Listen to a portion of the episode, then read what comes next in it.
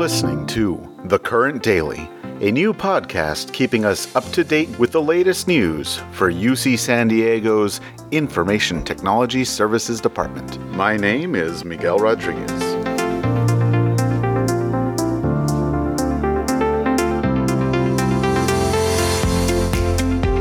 Today is Wednesday, March 25th. Hello, Team ITS. First, I want to offer a slight audio retraction. Yesterday, I mispronounced Ronice's first name. Many apologies, Ronice. Yikes, I owe you some Pines breakfast when we get the world back to normal. Your obligatory daily Ecotime update. Remember that Rashmi has sent out two action items. Number one, log in and make sure you can see your direct reports.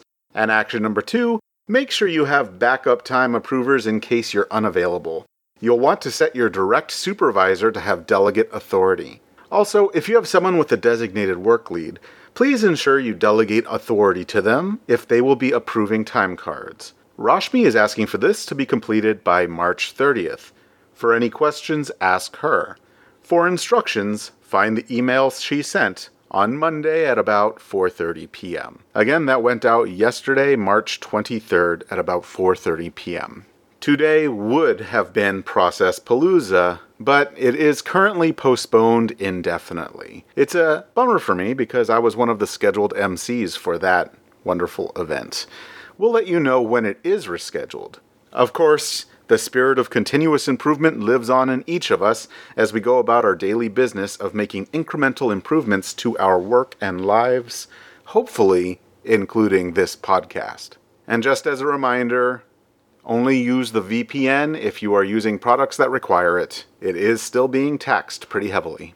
In case you missed the coronavirus update, one big one for academics is that the UC San Diego Academic Senate has approved one time accommodations where students can get greater flexibility around choosing whether to take courses on a pass no pass for undergraduates or satisfactory unsatisfactory for graduate basis for the spring 2020 term. Courses taken in spring 2020 will be exempt from the 25% limit on the number of UC San Diego units that undergraduates may complete on a pass no pass basis. In case you get questions from anybody about this, the deadline for registering to take a course on a pass no pass or satisfactory unsatisfactory basis will be the end of week 10. They have some time over spring term.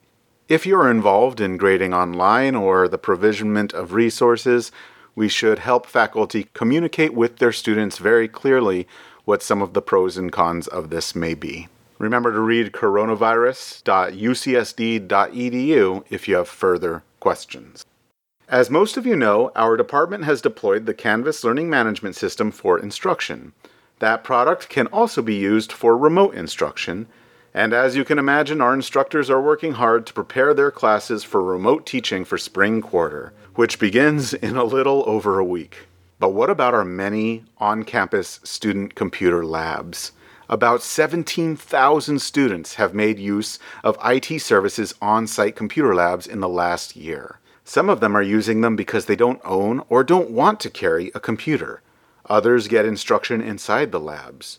But most are making use of specialized software or extra hardware capabilities that are only available in our labs. IT Services is ramping up fast to meet that challenge with a new portfolio of services called Cloud Labs.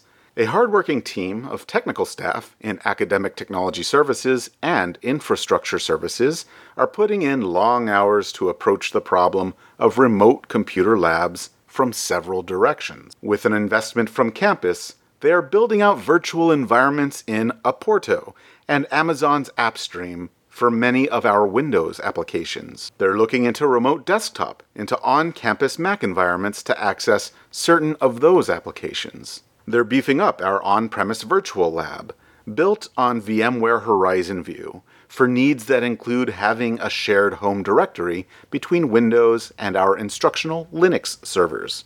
And they're looking at what software our students might be able to use directly in the cloud or download free to their own personal computers. Does that sound like a lot of work? Add to that the fact that we run over 300 applications in our labs, and that the team is trying to get all of this up and running by March 30th, and you can imagine the size of this challenge. But our experienced, adventurous staff are up to a challenge, anything to make it possible for the university to keep teaching in these complicated times. Do you like what you're hearing on this podcast? Please let a fellow IT services staff member know so they don't miss out.